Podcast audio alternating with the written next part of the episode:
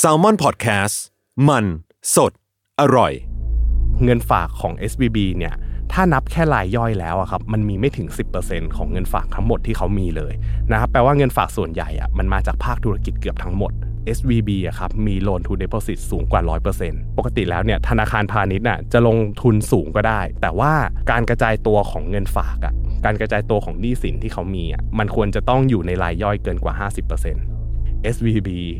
มีการลงทุนในพันธบัตรหรือว่าตราสารหนี้ไว้ในช่วงที่อัตราดอกเบี้ยต่ำพออัตราดอกเบี้ยมันเริ่มปรับสูงขึ้น ปรับสูงขึ้น ปรับสูงขึ้น มันแปลว่าจริงๆอะตราสารหนี้ที่ทาง SVB ลงทุนไว้อะมันขาดทุนนะถ้าเขาจะขาย เพราะว่าเดิมทีเนี่ยในช่วงดอกเบี้ยที่สูงขึ้นเรื่อยๆ ก็มีแรงถอนเงินออกมาจากธนาคารมากอยู่แล้วนะครับแล้วก็มันก็มากกว่าการที่ SVB เนี่ยคาดการเอาไว้ด้วย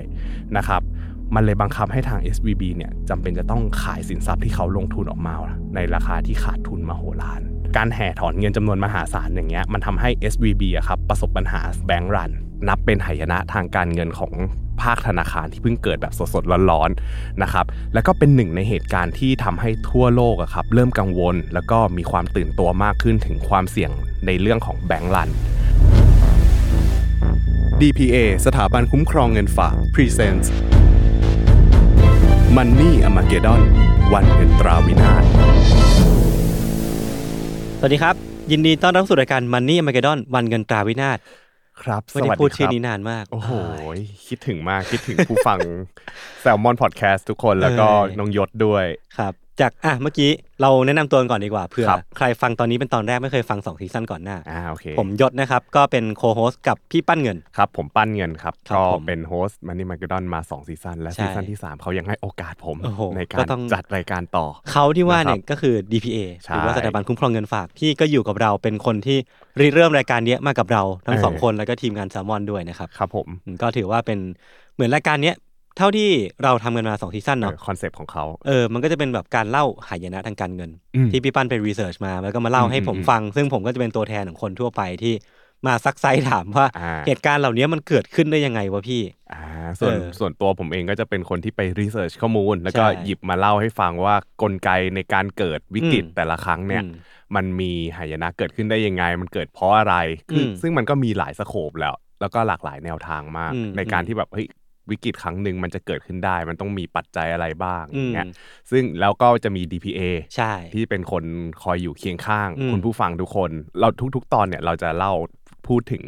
หายนะไปอ่าเออแล้วพอเล่าเสร็จไปเราก็จะบอกด้วยว่าในแต่ละเรื่องเนี่ยอืม DPA จะเข้ามาช่วยดูแลให้อืมความคุ้มครองอะไรยังไงสำหรับคนที่กลัวว่าวิกฤตวันหนึ่งอะวิกฤตอืมจะเกิดขึ้นกับตัวเราอะเขาอืมจะคุ้มครองเรายังไงบ้างอะไรอย่างครับงี้ผมหลักๆก็คือมีวงเงินคุ้มครอง 1 ล้านบาทต่อหนึ่งสถาบันการเงิน ใช่ซึ่งก็แล้วคุ้มครองตนทันหนึ่ทีรายผู้ฝากต่อหนึ่งรับผู้ฝากด้วยอ่าใช่ครับก็มั่นใจทุกครั้งที่ฝากเงิน แล้วก็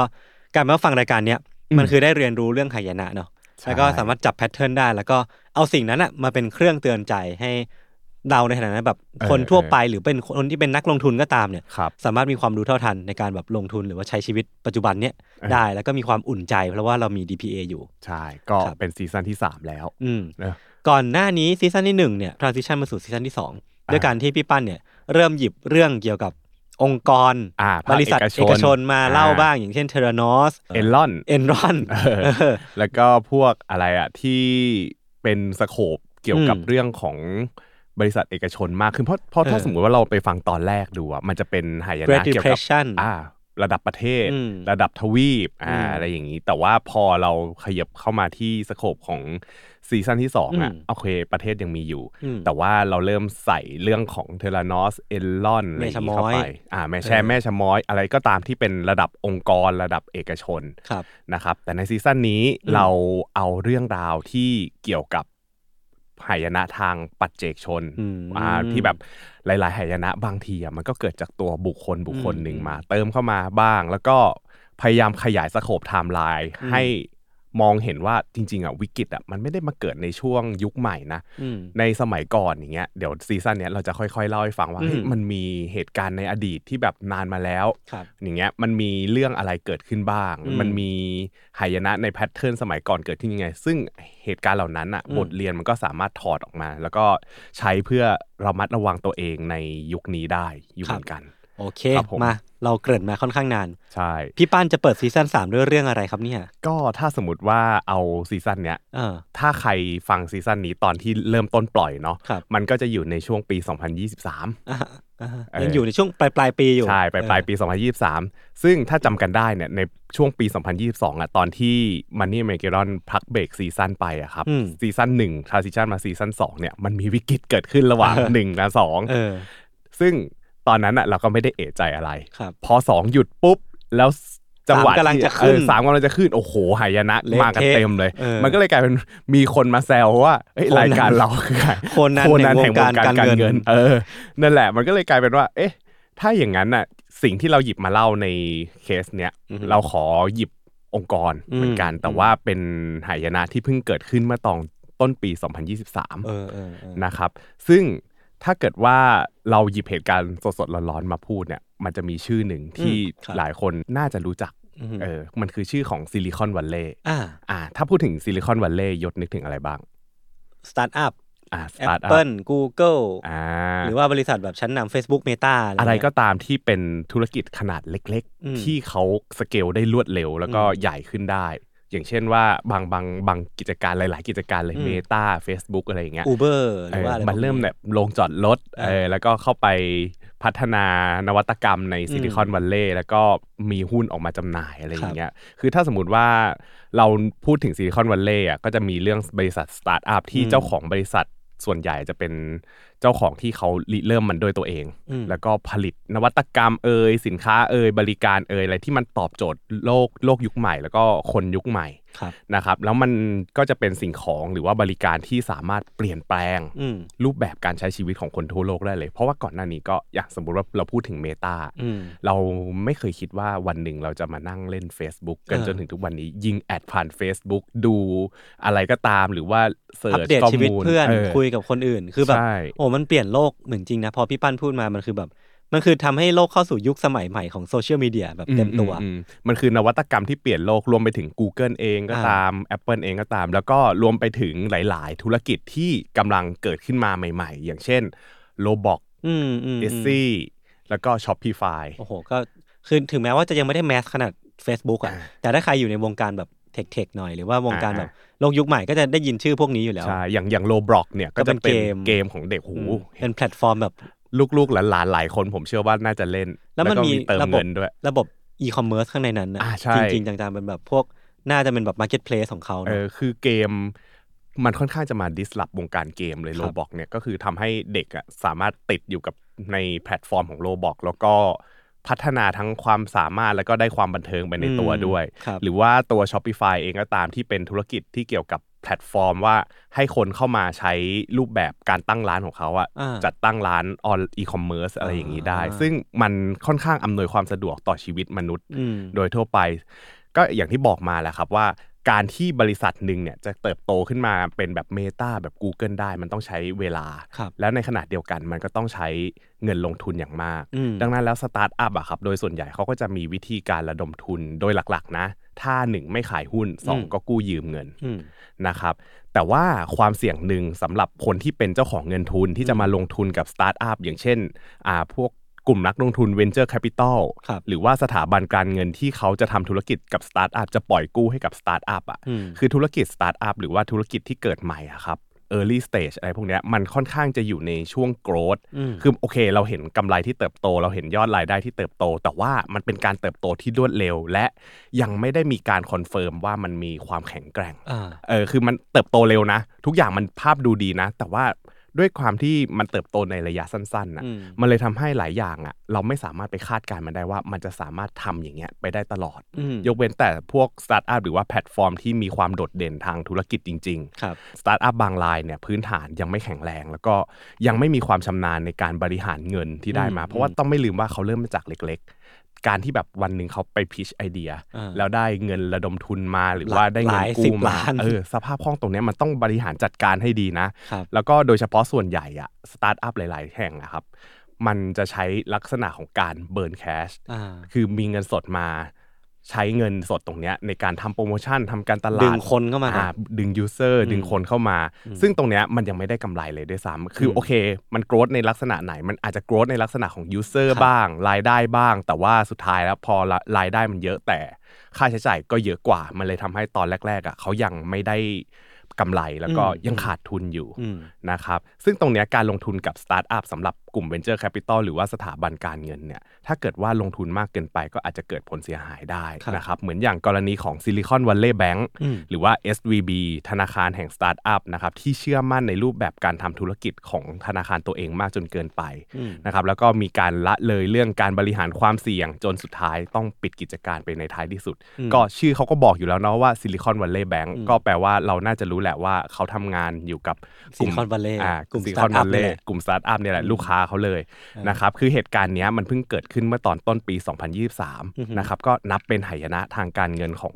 ภาคธนาคารที่เพิ่งอืมเกิดแบบสดๆร้อนๆครับนะครับแล้วก็เป็นหนึ่งในเหตุการณ์ที่ทำให้ทั่วโลกอะครับเริ่มกังวลแล้วก็มีความตื่นตัวมากขึ้นถึงความเสี่ยงในเรื่องของ bank run อืมนะครับในภาคธนาคารนะครับเดี๋ยวเดี๋ยวเราจะบอกนะว่า bank run คืออะไรครับเพราะว่าในช่วงนั้นเนี่ยความกังวลเรื่อง bank run เนี่ยมันทำให้หุ้นหลาย ๆ ตัวที่เป็นธนาคารพาณิชย์ขนาดกลาง ขนาดเล็กในสหรัฐนะครับมันมีการปรับตัวอย่างรุนแรงภายในชั่วข้ามคืนอืมเออชนิดที่ว่าราคาหุ้นของธนาคารเหล่านั้นอะ ในคืนหนึ่งนะ หายไปประมาณ 30-50%ซึ่งคือวันเดียวอะคือซึ่งมันแบบไม่ใช่เรื่องที่มันจะเกิดแบบอุ้ยลืมตามมาปุ๊บหุ้นหายไปสามสิบเปอร์เซ็นต์ใช่คือมันต้องเป็นความกังวลที่มันเกิดขึ้นสะสมมา แล้วก็มันเกิดความกลัวว่าการที่นักลงทุนถือหุ้นเหล่านี้ไว้อะมันจะเกิดหายนะในอนาคตกับ พอร์ตการลงทุนของตัวเอง หรือว่าหุ้นที่ตัวเองถืออยู่ได้ครับนะครับอย่างเช่นว่าหุ้นในเวลานั้นที่ปรับตัวกันลงแรงๆอะจะมี First Republic Bank อืม Zion Bank Western Alliance หรือว่าแล้วก็มี PacWest ด้วยนะครับรวมไปถึงหุ้นของธนาคารใหญ่ ๆ คืออม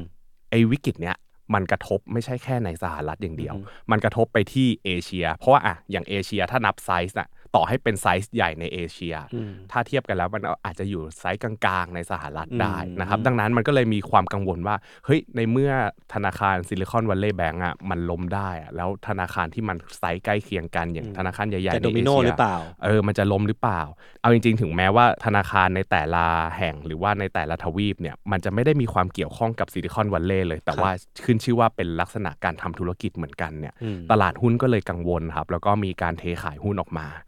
นะครับนักลงทุนเนี่ยหลายคนอย่างที่บอกว่าพอราคามันปรับลงตัวเลยอย่างรวดเร็วเนี่ยไทม์โซนที่ห่างกันอะบางคนลงทุนในอเมริกาไว้ ลงทุนในหุ้นแบงก์อเมริกาไว้ตื่นขึ้นมาคือ เอ้า เราขาดทุนไป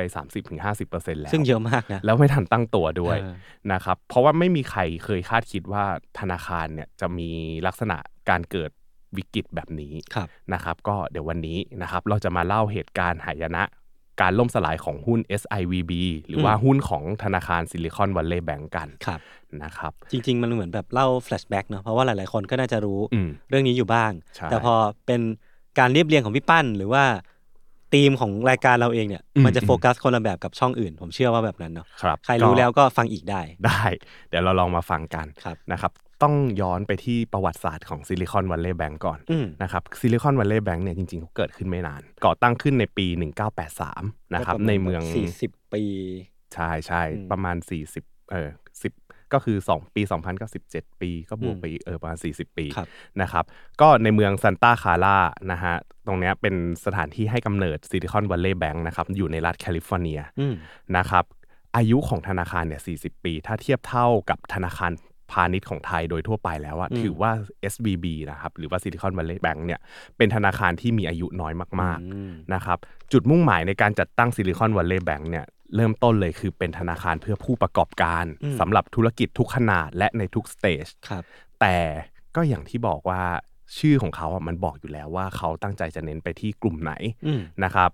ซิลิคอนวัลเลย์แบงก์เนี่ยจะเน้นการทำธุรกิจของธนาคารเนี่ย ไปกับการให้สินเชื่อ แล้วก็ปล่อยเงินกู้ให้กับกลุ่มธุรกิจสตาร์ทอัพในซิลิคอนวัลเลย์เป็นพิเศษครับนะครับ โดยในช่วงแรกเนี่ยภายใต้การนำของ CEO คุณโรเจอร์สมิธอือฮึนะครับธนาคารได้เริ่มเจาะกลุ่ม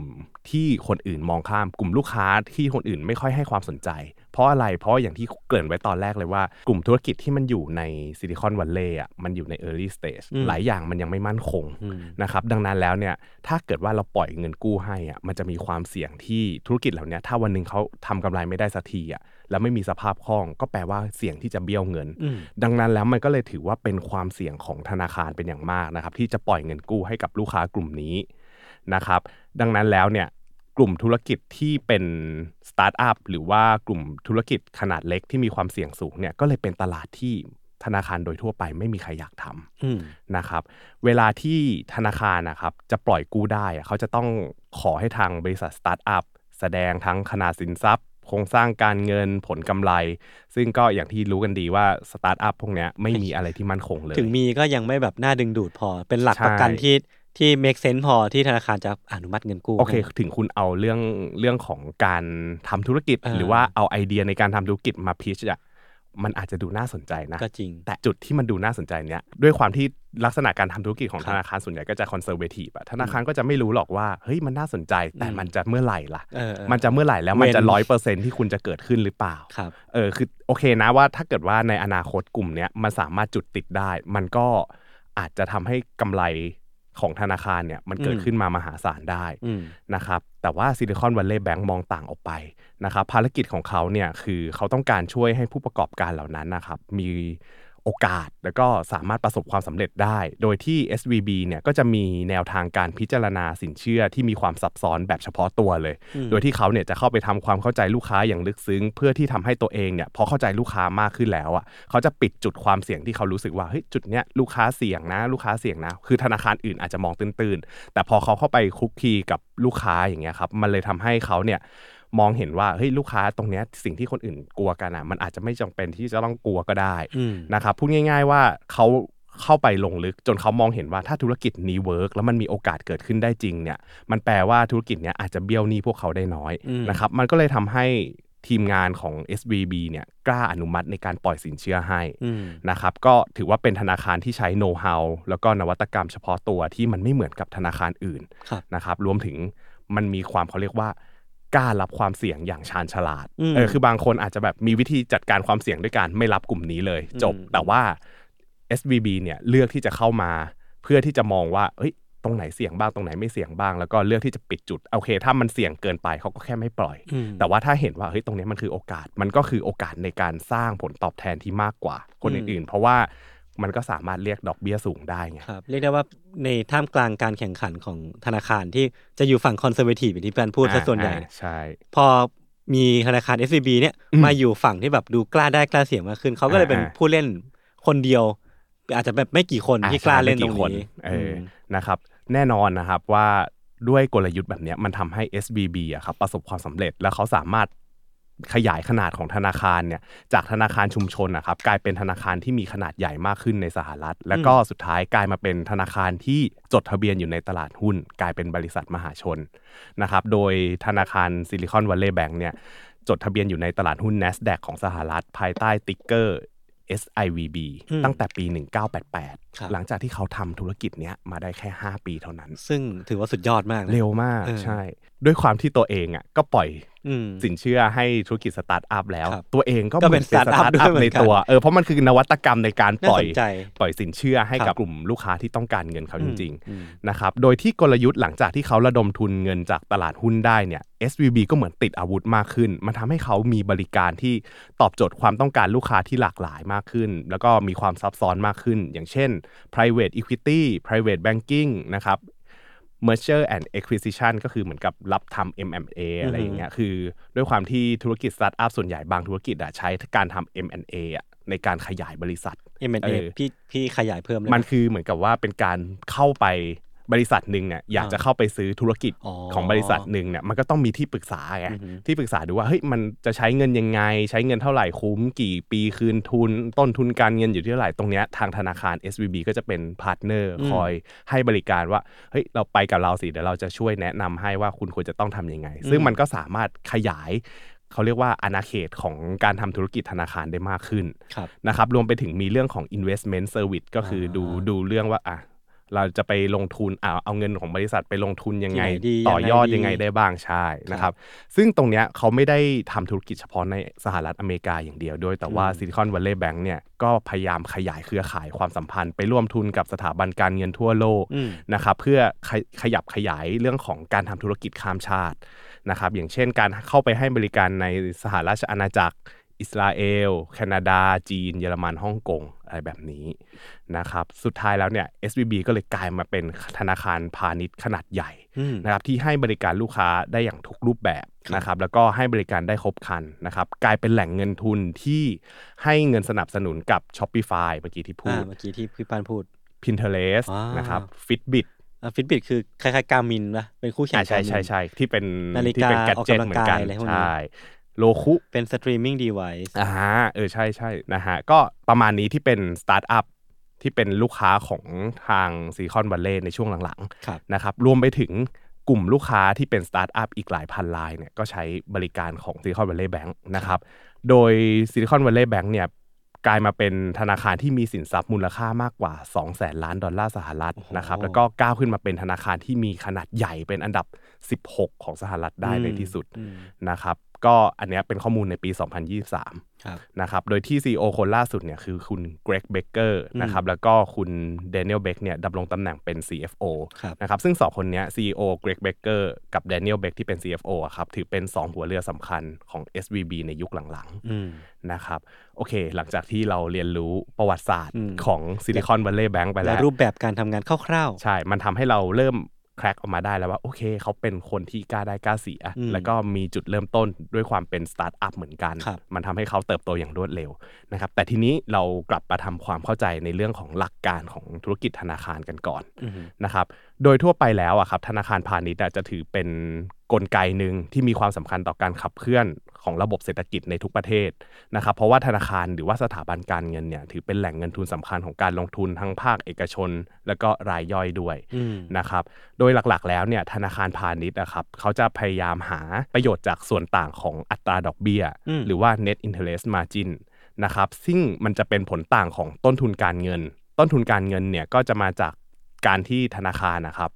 ออกไปหาเงินกู้อืมอย่างเช่นว่าเขาไปหาเงินกู้จากประชาชนก็คือพวกเงินฝากออมทรัพย์อ่านะครับเงินฝากประจำอืมหรือว่าตัวธนาคารเองเนี่ยก็ไปกู้ยืมเงินจากสถาบันการเงินอื่น ๆ ไม่ว่าจะทั้งในประเทศหรือว่านอกประเทศก็ตาม รวมไปถึงการออกหุ้นกู้ เพื่อกู้ยืมเงินจากประชาชนในรูปแบบของการลงทุน ให้ประชาชนมาลงทุนครับนะครับซึ่งธนาคารนะครับจะพยายามควบคุมให้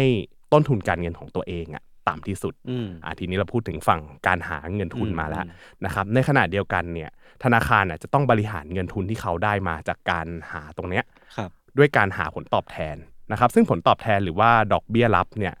โดยส่วนใหญ่อะครับจะมาจากการให้บริการการเงินของทางธนาคาร อย่างเช่นว่าเขาเอาเงินก้อนเนี้ยไปปล่อยกู้ในรูปแบบสินเชื่อต่างๆ เช่นสินเชื่อการทำธุรกิจอืมนะครับสินเชื่อที่อยู่อาศัย สินเชื่อส่วนบุคคล หรือว่ามี product เป็นบัตรเครดิตอ่าเองก็ตามครับนะครับแล้วก็อีกอันหนึ่งก็คือเอาเงินก้อนบางส่วนที่แบบโอเค เราไม่ได้เอาไปหาผลประโยชน์จากการทำธุรกรรมต่างๆ ตรงเนี้ยเขาก็เอาไปลงทุนก็ได้อืมนะครับโดยที่เงินลงทุนเนี่ยเขาก็จะสามารถเอาเงินไปลงทุนกับสินทรัพย์ต่างๆ ที่มีความเสี่ยงต่ำอย่างเช่นว่าพันธบัตรรัฐบาลของต่างประเทศ ของประเทศตัวเอง หรือว่าหุ้นกู้เอกชน หุ้นกู้อื่น ๆ ที่เป็น investment grade อืมรวมไปถึงสินทรัพย์การเงินอื่น ๆ ที่ไม่ค่อยมีความเสี่ยงสูง แล้วก็มีสภาพคล่องสูงนะครับทั้งนี้ทั้งนั้นเนี่ยก็อย่างที่บอกว่าเพื่อเพิ่มผลตอบแทนให้มันมากกว่าต้นทุนที่ตัวเองหาเงินอืมก้อนนี้มา concept ของธนาคาร as ธุรกิจก็คืออมเขามีวิธีในการแบบ acquire เงินจำนวนมากใช่แล้วก็บริหารเงินจำนวนเนี้ยให้มันเออได้กำไรมากกว่าที่มีอยู่ ใช่ก็คือ พยายามหาส่วนต่างอัตราดอกเบี้ยให้ได้อืมเยอะที่สุดเท่าที่จะทำได้ครับนะครับ ซึ่งอัตราดอกเบี้ย แล้วก็อัตราในการกู้ยืมแล้วก็ให้กู้ยืมโดยส่วนใหญ่อะครับมันจะถูกกำหนดมาจากอัตราดอกเบี้ยนโยบายที่ธนาคารกลางของแต่ละประเทศอะกำหนดไว้อืมแต่เดี๋ยวเราจะขอพูดอัตราดอกเบี้ยนโยบายเอาไว้ประมาณเท่านี้ก่อนครับเดี๋ยวจะแปะไว้ก่อนแล้วจะมาคุยเรื่องนี้กันต่อครับผมนะครับซึ่งการทำรูปแบบของธนาคารพาณิชย์เอาจริงๆเนี่ยมันไม่ง่ายอืมนะครับคือเท่าที่ฟังดูอะมันเหมือนเหมือนจะง่ายเออมันเหมือนกับว่าเอ้า มันยากตรงไหน คุณแค่ไปหาเงินมา แล้วคุณก็เอาเงินปล่อยตรงนั้นกู้อะก็ยากตรงไหนวะเออโหปล่อยกู้คุณได้ดอกเบี้ยตั้ง 20กว่าเปอร์เซ็นต์เออทั้งทที่กู้มาแค่ห้าเปอร์เซ็นต์สามเปอร์เซ็นต์อะไรอย่างเงี้ยครับโอ้ส่วนต่างเยอะแยะมากมาย แต่เอาจริงๆมันไม่ง่ายอืมเพราะว่าธนาคารเนี่ยต้องคอยบริหารสินทรัพย์ที่ตัวเองมีอยู่ตลอดเวลาทั้งในฝั่งของลูกหนี้ต่างๆอะลูกหนี้ก็ต้องมาคอยบริหารว่าอะ ลูกหนี้แต่ละคนน่ารักเหมือนกันไหมบางคนอืมมันไม่น่ารักไงมันไม่ใช่ว่าลูกหนี้ที่เขาปล่อยกู้ไปอืมจะเอาเงินมาคืนเขาร้อยเปอร์เซ็นต์ถ้าแบบนั้นก็ง่ายเกินเอออะไรแบบนั้นมันจะเป็นแบบการทำกำไรที่ง่ายใครๆก็อยากจะมาทำ เรื่องของธนาคารครับนะครับแต่โลกทุนนิยมมันไม่ได้สวยหรูอืมนะครับธนาคารเนี่ยจะต้องแบกรับความเสี่ยงจากการเบี้ยวหนี้หรือว่าเก็บเงินไม่ได้ด้วยนะครับแค่บางทีอะลูกหนี้จ่ายเงินไม่ตรงงวดอะสมมติว่ากำหนดไว้ว่าจ่ายวันที่ 15 ลูกหนี้แค่จ่ายวันที่ 25โอ้ก็ธลำนาบากคารแล้วนะก็เริ่มทวงแล้วนะเออเออคือมันก็จะมีกลไกการทวงอยู่นะครับคือเขาก็จะมีความความเสียวสันหลังแล้วว่าเฮ้ยลูกหนี้จ่ายไม่ตรงงวด มันมีมันจะเสี่ยงมันเสี่ยงเบี้ยวไหมมันจะเสี่ยงที่ เงินที่เขาหามาทั้งหมดอะมันจะหายไปไหมอืมเออนะครับ คืออย่างที่บอกว่าถ้าเกิดว่าลูกหนี้ไม่ไม่จ่ายเงินเลยอะอืมสมมุติว่าปล่อยให้ลูกหนี้กู้ไป 1 ล้านบาทอย่างเงี้ยถ้าเกิดว่าลูกหนี้ทยอยจ่ายมาแค่ 2 0 0 0 0นอีก 8 0 0แสนไม่จ่ายแล้ว เท่ากับ 8 0 0แสนตรงเนี้ยเขาขาดทุนเลยนะอืมเออแต่ว่าถ้าลูกหนี้จ่ายร้อยเปอร์เซ็นปุ๊บจ่ายครบอย่างเงี้ยอะส่วนที่เขาได้คือก็อัตราชิลดอกเบี้ยที่เขาที่เขาเรียกเก็บเพิ่มจากการให้กู้ยืมเงินตรงเนี้ย นะครับ อันนี้คือในฝั่งของการบริหารเรื่องของลูกพอร์ตลูกหนี้อะไรอย่างนี้ แต่ในขณะเดียวกันธนาคารนะครับก็ต้องคอยดูแลสินทรัพย์ที่ตัวเองลงทุนไว้ อย่างที่บอกนะเมื่อกี้ว่าเวลาเขาหาเงินทุนมา นอกจากการทำธุรกรรมการเงินการปล่อยสินเชื่อการให้สินเชื่อกับอ่าภาคธุรกิจหรือว่าภาครายย่อยอย่างเงี้ยอีกส่วนหนึ่งที่เขาเหลืออยู่เนี่ยเขาก็สามารถเอามาลงทุนกับสินทรัพย์ต่าง ๆ ได้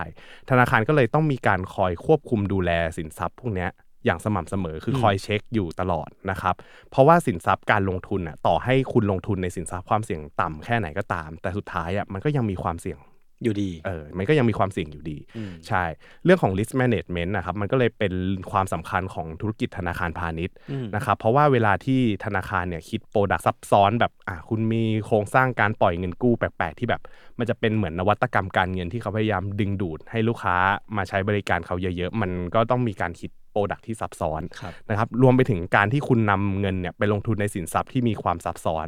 เออตรงเนี้ยทางธนาคารต้องมีการเช็คให้ดี เพราะว่าบางทีอะซับซ้อนเกินไปอะเกิดความเสี่ยงได้ ต้องคำนวณเลขให้ดีนะ ใช่ใช่ใช่อืมก็ต้องมีการคำนวณเลขคำนวณคำนึงถึงปัจจัยที่มันจะมากระทบสินทรัพย์การลงทุนของเขาครับนะครับมันต้องมีการชั่งน้ำหนักในการลงทุนให้ดี แล้วก็มีการบริหารพอร์ตความเสี่ยงตรงเนี้ยอย่างขมักเขม้นอย่างขยันขันแข็งเลย มันคือที่เขาพูดกันบ่อยๆว่า risk management ปะ อืมใช่มันเออคือมันคือเขาเขาต้องมีแผนกนี้เลยอ่านนะครับต้องมีการวิเคราะห์สถานภาพอะไรต่างๆ วิเคราะห์ภาพใหญ่วิเคราะห์ภาพเล็กอ่านนะครับเพื่อให้ดูว่าเอ้ยเขาต้องมีการป้องกันความเสี่ยงยังไงบ้าง ต้องใช้เครื่องมือการเงินอะไรพิเศษไหมครับแต่ในบางทีอะครับความเสี่ยงอะมันอืมก็อาจจะเกินตัวทีม risk management เกินไปอืมเพราะว่ามันไม่ใช่ว่าทีม risk management นะจะสามารถทำงานที่เขาถนัดได้ตลอด การกดดันจาก CFO หรือว่า CEO เนี่ยก็มีผลมาถึงทีม risk management เช่นว่า ถ้าสมมติว่า CFO หรือว่า CEO มองเห็นโอกาสในการลงทุนอืมแต่ risk management บอกว่า เฮ้ย มันอย่าเสี่ยงเกินไปเลยครับบอสอย่าเลยนะครับอืมตรงเนี้ยมันก็เท่ากับว่ามันมี con- conflict of อ่า interest กันแล้วว่า ถ้าอย่างเงี้ยควรจะเดินไปทางไหนดีอ่าซึ่งถ้าเกิดว่าสุดท้ายแล้วอะ CEO เลือกที่จะเดินหน้าไปทางความเสี่ยงอะก็ต้องดูว่าเขามองเห็นความเสี่ยงเป็นเรื่องสำคัญ หรือมองเห็นกำไรเป็นเรื่องสำคัญมากกว่าเออก็ต้องต้องช่างใจกันดีๆ เพราะคิดว่าถ้ากังวลมากเกินไปก็ทำให้บริษัทไม่โต ใช่ ถ้า มาก้าวก้าวแบบล่วงหน้ามากเกินไปเออก็ทำให้มีความเสี่ยงสูง ใช่ แต่ทีนี้เมื่อกี้เล่าเรื่องธุรกิจธนาคารพาณิชย์แล้วอืมนะครับแม้ธนาคารพาณิชย์เนี่ยจะมี concept ประมาณนี้เหมือนกันครับแต่ว่าทิศทางในการดำเนินธุรกิจ หรือว่า direction ในการทำธุรกิจของธนาคารแต่ละธนาคารเนี่ยก็จะมีรูปแบบความถนัดต่างออกไปอืมนะครับตอนแรกที่เราเล่าเรื่อง SVB เนี่ยเรารู้แล้วว่าด้วยธรรมชาติของ SVB เนี่ยทุกคนเห็นเลยว่าเขาจะมีความชำนาญในการ เล่นกับลูกค้าที่เป็นกลุ่ม Startup อ่าสตาร์ทอัพอืมอ่าหรือว่ากลุ่มธุรกิจขนาดกลางเล็กที่เริ่มเติบโตขึ้นมา แล้วก็เป็นธุรกิจที่มีความเสี่ยงอยู่สูงอืมนะครับแต่ว่าโดยสุดท้ายอะ SVB เขาก็ยังสามารถบริหารสิ่งเหล่านี้ให้เกิดผลประโยชน์กับตัวเองให้เกิดกำไรได้นะครับ มันก็กลายเป็นว่า DNA ของ SVB ถ้าเรามองกันอย่างเงี้ยเขาคือธนาคารที่ค่อนข้างจะเป็น risk taker อืมหรือว่าอืมเป็นคนที่แบกรับความเสี่ยงอยู่มากครับๆกล้าได้กล้าเสียเพื่อ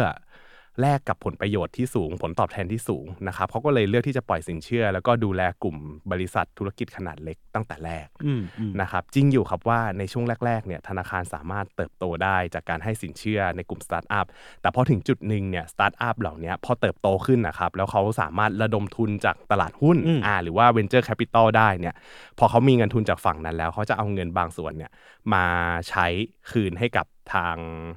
ธนาคารอืมนะครับแล้วหลังจากนั้นเนี่ยเขาก็แทบจะไม่ต้องพึ่งพิงธนาคารต่อไปครับแต่มันไม่ใช่ว่าเขาจะไม่เป็นลูกค้าธนาคารเลยอืมเพราะว่าธนาคาร Silicon Valley ครับหลังจากที่มีข้อมูลของลูกค้าแล้วอะอืมเขาก็เก็บข้อมูลไว้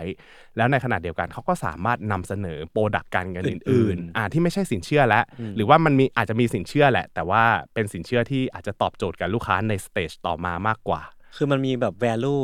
นอกจากอ่านอกจากแค่เงินใช่ใช่มันมีทั้งใช่เรื่องของ connection มานะหรือว่าความรู้เออ know how อะไรใช่พคืวกนี้ด้วยปะความที่เขาเขาเข้าไปคลุกคลีกับลูกค้าครับมันเลยทำให้ธนาคารอะรู้จักลูกค้าดีว่าอ่าจังหวะไหนอะสมมติว่าพูดถึงธุรกิจบางธุรกิจเนี่ยมันจะมีลักษณะการทำธุรกิจที่แบบเป็นเฉพาะตัว seasonal เอออ๋อเฉพาะตัวแล้วก็เป็น seasonal ครับด้วย seasonal ในที่นี้หมายถึงว่า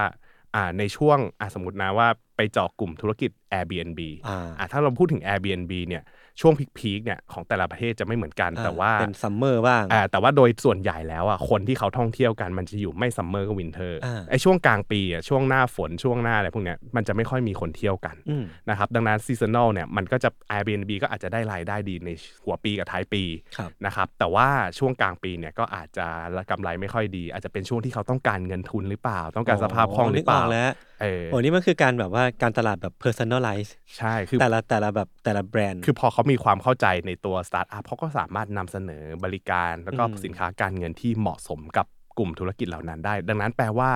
ลูกค้ามันจะเปลี่ยนมาใช้บริการอื่น ๆ กับ SVB มากขึ้นมาหรือว่าเอาเงินมาลงทุนกับธนาคารแทนอืมเพราะว่ามั่นใจในตัวธนาคารไงว่า เขาจะสามารถหาสินทรัพย์ลงทุนเพื่อมาให้บริษัทของเขาอะลงทุนต่อได้ เพราะว่าธนาคารรู้จักเขาดีที่สุดอืมนะครับดังนั้นแล้วตรงเนี้ยมันก็เลยกลายเป็นจุดแข็งของ SVB นะครับ ดังนั้นต้องไม่ลืมว่าพอมันเป็นรูปแบบการทำธุรกิจอย่างเงี้ยตัว SVB เนี่ยก็จะผูกติดกับสตาร์ทอัพไปตลอดอืมนะครับทีนี้เนี่ยพอเราเห็นแล้วว่าทางลูกค้าหรือว่าทางธุรกิจต่างๆเนี่ยเขาเริ่มมาใช้บริการอย่างอื่นแล้ว สินค้าการเงินหนึ่งที่ผมเชื่อว่าธุรกิจทุก ๆ ธุรกิจต้องมีกับ SVB ก็คือเงินฝากอืมเออคือพอเขาเริ่มมีเงินหาเงินได้เนี่ยเขาก็ต้อง ส่วนใหญ่นะก็จะอืมเปิดบัญชีเงินฝากกับ SVB เนี่ยเพื่อที่จะอย่างที่บอกว่าพอเขามีข้อมูล การทำธุรกิจอะไรเงี้ยมันก็จะสะดวกรวดเร็วมากขึ้น เขาก็จะสามารถใช้บริการทางการเงินจาก SVB ได้อย่างรวดเร็วอืมนะครับดังนั้นเนี่ยมันจะเหมือนแอบแอบกลับข้างกัน จากตอนแรกเนี่ยทาง SVB เป็นเจ้าหนี้ธุรกิจครับทีนี้พอธุรกิจเอาเงินมาฝาก SVB Yes เอออ่า SVB ก็กลายเป็นลูกหนี้แล้วสลับบทบาทกัน ใช่ แต่ว่าต้องเป็น stage ที่ สตาร์ทอัพเริ่มมีเงินมากครับขึ้นแล้ว ในช่วงสิ้นปี 2022 นะครับ SVB เนี่ยมีสินทรัพย์มูลค่าทั้งหมด 2 แสนล้านเหรียญสหรัฐครับอืมแต่ว่า SVB เนี่ยมีเงินฝากจากผู้ฝากสูงถึง 175,000 ล้านเหรียญสหรัฐอืมคือพูดง่าย ๆว่าทาง SVB เนี่ยมีสินทรัพย์2แสนล้าน แต่ว่ามีหนี้สินที่เป็นเงินฝากอยู่ที่ 175,000 ล้านเหรียญสหรัฐอืมนะครับ โดยที่เงินฝากทั้งหมดเนี่ย แบ่งสัดส่วนแล้วเนี่ยเป็นกลุ่มธุรกิจที่อยู่ใน early stage ก็คือเป็นธุรกิจสตาร์ทอัพนะครับทั้งกลุ่มเทคโนโลยีแล้วก็ healthcare เนี่ยอยู่ที่ประมาณ 37%ของเงินฝากทั้งหมดอืมนะครับแล้วก็เป็นบริษัท tech หรือว่าเป็นบริษัทเทคโนโลยีที่เขาเริ่มตั้งไข่ได้แล้วเริ่มก้าวก้าวพ้น stage ของการ growth ได้แล้ว เริ่มมั่นคงแล้วนะครับสัดส่วนเนี้ยมันมีอยู่ประมาณ 20%นะครับแล้วก็มีบริษัทต่างชาติอีกประมาณ 18%อืมนะครับก็จะเห็นได้เลยว่า หนี้สินของธนาคารโดยส่วนใหญ่อะก็จะมาจากการฝากเงินของทางธุรกิจนะฮะที่เล่าไปนะครับประกอบกับลักษณะการฝากเงินของ SVB เนี่ยไม่ใช่เงินฝากภาคประชาชนนะอืมพูดง่ายๆคือเหมือนกับว่า เงินฝากพวกเนี้ยมันไม่กระจายตัวในจำนวนคนมากๆ คือถ้าเป็นเงินฝากภาคประชาชนอย่างธนาคารที่เราใช้บริการโดยทั่วไปเนี่ยครับก็คือเหมือนกับ เราเขาจะมีเราเนี่ยเป็นเจ้าหนี้รายย่อยอ่าเออดังนั้นคเวนลาละนิดคนละหน่เออยอเวลาเราจะถอนเงินทั้งบัญชีนะเออมันก็ไม่เท่ากับการที่ภาคธุรกิจอะจะถอนเงินทั้งบัญชีพูดง่ายๆคือแบบถอนเราถอนห้าหมื่นเออธุรกิจถอนห้าหมื่นล้าน ใช่คืคืออแบบโอ้โหมันต่างกันเยอะมากคือแบบนะเออสมมุติว่าทุกคนพยายามถอนเงินสมมติรายย่อยพยายามถอนเงินครับบางทีมันอาจจะไม่เท่ากับธุรกิจ 10 ธุรกิจถอนเงินพร้อมกันครัก็บได้อืมนะครับลักษณะเงินฝากของ SBB เนี่ย ถ้านับแค่รายย่อยแล้วอะครับมันมีไม่ถึง 10%ของเงินฝากทั้งหมดที่เขามีเลยครับนะครับแปลว่าเงินฝากส่วนใหญ่อะมันมาจากภาคธุรกิจเกือบทั้งหมดอืมซึ่งตรงเนี้ยพอเราพิจารณาแล้วมันจะเห็นความเสี่ยงแล้วอืมอืมเออว่าเงินเงินเงินฝากของธนาคารหรือว่าหนี้สินที่ธนาคารมีเนี่ยมันไปอืมจมอยู่กับพวกภาคธุรกิจครับนะครับทีนี้เนี่ยพอไปพิจารณาเรื่อง loan to deposit ratio อืมซึ่ง loan to deposit ratio เนี่ยมันจะบอกถึงบริษัทอะ มีการปล่อยสินเชื่อ หรือว่ามีการเอาเงินเนี่ยไปลงทุนในตราสารหนี้เป็นสัดส่วนเท่าไหร่เมื่อเทียบกับเงินฝากที่เป็นเหมือนการกู้ยืมประชาชนอืมนะครับหรือว่าภาคเอกชนนะครับปัจจุบันหรือว่าตอนปี 2023 เนี่ยพบว่า SVB อะครับมี loan to deposit สูงกว่า 100%อืมนะครับพอเจาะลึกเข้าไปก็จะพบว่า SVB เนี่ยไอสัดส่วนเนี้ยเขาปล่อยเขาปล่อยสินเชื่ออยู่แค่ 66,000 ล้านเหรียญดอลลาร์สหรัฐอืมส่วนที่เหลืออีก1 0 0 0 0แสนล้านดอลลาร์สหรัฐเนี่ยอยู่กับพันธบัตรแล้วก็ ตราสารหนี้ภาคเอกชนจะเป็นส่วนใหญ่อืมนะครับพูดง่ายๆนะว่าไอสัดส่วนเนี่ยที่มันเกินร้อยเปอร์เซ็นต์่ะคือธนาคารลงทุนกับการปล่อยกู้ แล้วก็ลงทุนกับตราสารหนี้หรือว่าอ่าสินทรัพย์ที่มีความเสี่ยงต่ำเนี่ยอืมเกินตัวไปหน่อยอืมนะครับเพราะว่าถ้าเกิดว่าเราลองพิจารณาดูแล้วเนี่ย เงินฝากของ SVB เนี่ยโอเค มันถือว่ามีความเสี่ยงสูงจากที่เราเล่าไปเลยว่ามันสตาร์ทอัพอยู่ในวงการนี้ มันไปมันไปจมอยู่กับกลุ่มลูกค้าที่เป็นธุรกิจสตาร์ทอัพอืมนะครับในขณะเดียวกันเงินสดที่เขาถูกนำไปบริหารน่ะมันก็ถูกเอาไปลงทุนในสัดส่วนที่สูงเกินไปอืมคือโดยปกติแล้วเนี่ยธนาคารพาณิชย์น่ะจะลงทุนสูงก็ได้ คือจะลงทุน 90% 100% 110%ก็ได้อืมแต่ว่า การกระจายตัวของเงินฝากอะอืมการกระจายตัวของหนี้สินที่เขามีอะอืมมันควรจะต้องอยู่ในรายย่อยเกินกว่า 50%แล้ว SVB มีแค่สิบเปอร์เซ็นต์ใช่ คือมันน้อยมากครับนะครับการที่มีเงินฝากส่วนใหญ่ของ SVB เนี่ยมันไปจมอยู่กับภาคธุรกิจประมาณ 90%เนี่ยถ้าสมมตินะ มีธุรกิจดึงดึงเงินจากธนาคารออกประมาณ1ราย2ราย ตรงเนี้ยมันก็ถือว่าเป็นปริมาณที่มากแล้วจริงนะครับต่างจากประชาชนที่เป็นรายย่อยอย่างที่คุยกันเลยนะครับ ทีนี้เนี่ยลองนึกสภาพดูว่าถ้าเกิดว่าวันหนึ่งอืมธุรกิจต่างๆ ธุรกิจสตาร์ทอัพที่เป็นลูกค้าของเขาอะอืมอยากจะใช้เงินนะครับแล้วพากันมาถอนเงินจาก SVB พร้อมกันนะอืมพร้อมกันเออทางธนาคารก็ต้องไปดึงเงินที่ลงทุนนะกลับอืมออกมา แล้วก็เอาเงินเงินที่ไปลงทุนไว้อะจ่ายคืนให้ครับกับทางเจ้าหนี้ที่เขาต้องการดึงออก หรือว่าผู้ฝากที่ต้องการดึงเงินออกอืมนะครับ ซึ่งอย่างที่บอกไปธนาคาร SVB เนี่ยลงทุนกับ ตราสารหนี้ที่มีความเสี่ยงต่ำเอาไว้อืมนะครับดังนั้นในสถานการณ์ปกติอะมันก็ดูจะไม่น่ากังวลอะไรนะครับโอเค คุณลงทุนเยอะก็จริง แต่ว่าสินทรัพย์ที่คุณลงทุนอะมันคือความตราเสี่ยสางรหนี้ต่ำเออมันความเสี่ยงต่ำตราเป็นสารหนี้นี่ตรคือถือว่าความเสี่ยงประมาณระดับเท่าไหร่พี่ปันอ่าถ้าเทียบหุ้นหุ้นถ้าคืสอมมุติห้าอะถ้าสมมติว่าเทียบ risk spectrum อ่าในในแง่ของการลงทุนที่เขาใช้กันเนาะครับถ้าถ้าวัดระดับความเสี่ยงอะตราสารหนี้จะอยู่ระดับประมาณ3-4ถึงสี่อ่า แต่ทั้งนี้ทั้งนั้นเนี่ยมันต้องดูด้วยว่าเป็นพันธบัตรรัฐบาลครับหรือว่าตราสารหนี้ภาคเอกชนอืมอะไรอย่างนี้นะครับ แต่ว่าโดยความเสี่ยงแล้วอะไม่ก็เยอะคือมีแต่ว่าไม่ได้ถือว่าเยอะมาก คือมีความเสี่ยงที่สูงกว่าเงินฝากทั่วไปอืมอะไรอย่างนี้ครับผมนะครับคือในสถานการณ์ปกติอะตรงเนี้ยมันไม่น่ากังวลเลยเพราะอืมถ้าสมมติว่าวันหนึ่ง SVB มีความต้องการถอนเงินเยอะๆจากก็ถอนลูกค้ามาก็ถอนมาดิ เดี๋ยวอืมเราก็แค่ไปขายเงินลงทุนออกครับนะครับ แต่ตราสารหนี้ความเสี่ยงต่ำอย่างที่บอกอืมความเสี่ยงต่ำ มันไม่ได้บอกว่าไม่มีความเสี่ยงไม่มีความเสี่ยงเลยเออและสถานการณ์ปกติ มันไม่ได้หมายความว่ามันจะปกติไปตลอดอืมนะครับ เพราะว่านับตั้งแต่โลกของเราอะครับเกิดวิกฤตโควิด -19 ตอนปี 2020 เนาะครับหน่วยงานหลักๆของโลกนะครับ ที่เกี่ยวกับด้านการเงินอย่างเช่นเฟดก็คือธนาคารกลางของสหรัฐ ECB ก็คือธนาคารกลางของยุโรปอืมรวมถึงธนาคารกลางของหลาย ๆ ประเทศเนี่ยมีการอัดฉีดเงินเข้ามาเพื่อกระตุ้นเศรษฐกิจนะครับ รวมไปถึง สงครามที่มันเกิดขึ้นในฝั่งของรัสเซียกับยูเครนเนี่ยมันยืดเยื้อครับนะครับ และเรื่องพวกนี้เนี่ยมันไปส่งผลต่อราคาพลังงานอืมนะครับ การขนส่งต้นทุนวัตถุดิบ แล้วก็ต้นทุนการผลิตมันก็เลยสูงขึ้นครับนะครับ กระทบไปที่ราคาข้าวของมันก็เลยแพงขึ้นนะครับ พอราคาข้าวของแพงขึ้นเนี่ยมันเลยเกิดเงินเฟ้ออย่างรุนแรงอืมถ้าเทียบกับในอดีต นะครับทำให้ในตอนปี 2022 เนี่ยสหรัฐครับเริ่มมีการทำ QT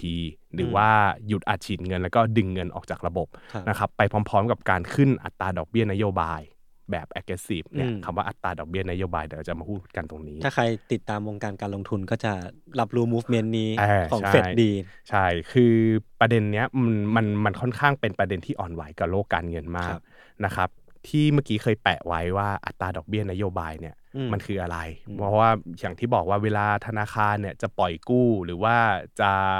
กู้เงินมาเนี่ยเขาก็ต้องดูอัตราดอกเบี้ยนโยบายด้วยว่ามันอยู่ในช่วงสูงหรือต่ำแค่ไหนยังไงนะครับเพราะอัตราดอกเบี้ยนโยบายเนี่ยมันจะส่งผลกับสินทรัพย์การเงิน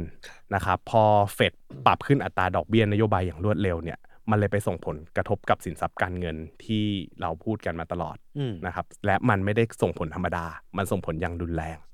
ยกตัวอย่างนะ สมมติว่ายศลงทุนกับตราสารหนี้ B1 ไว้อืมนะครับ จากตอนแรกนะ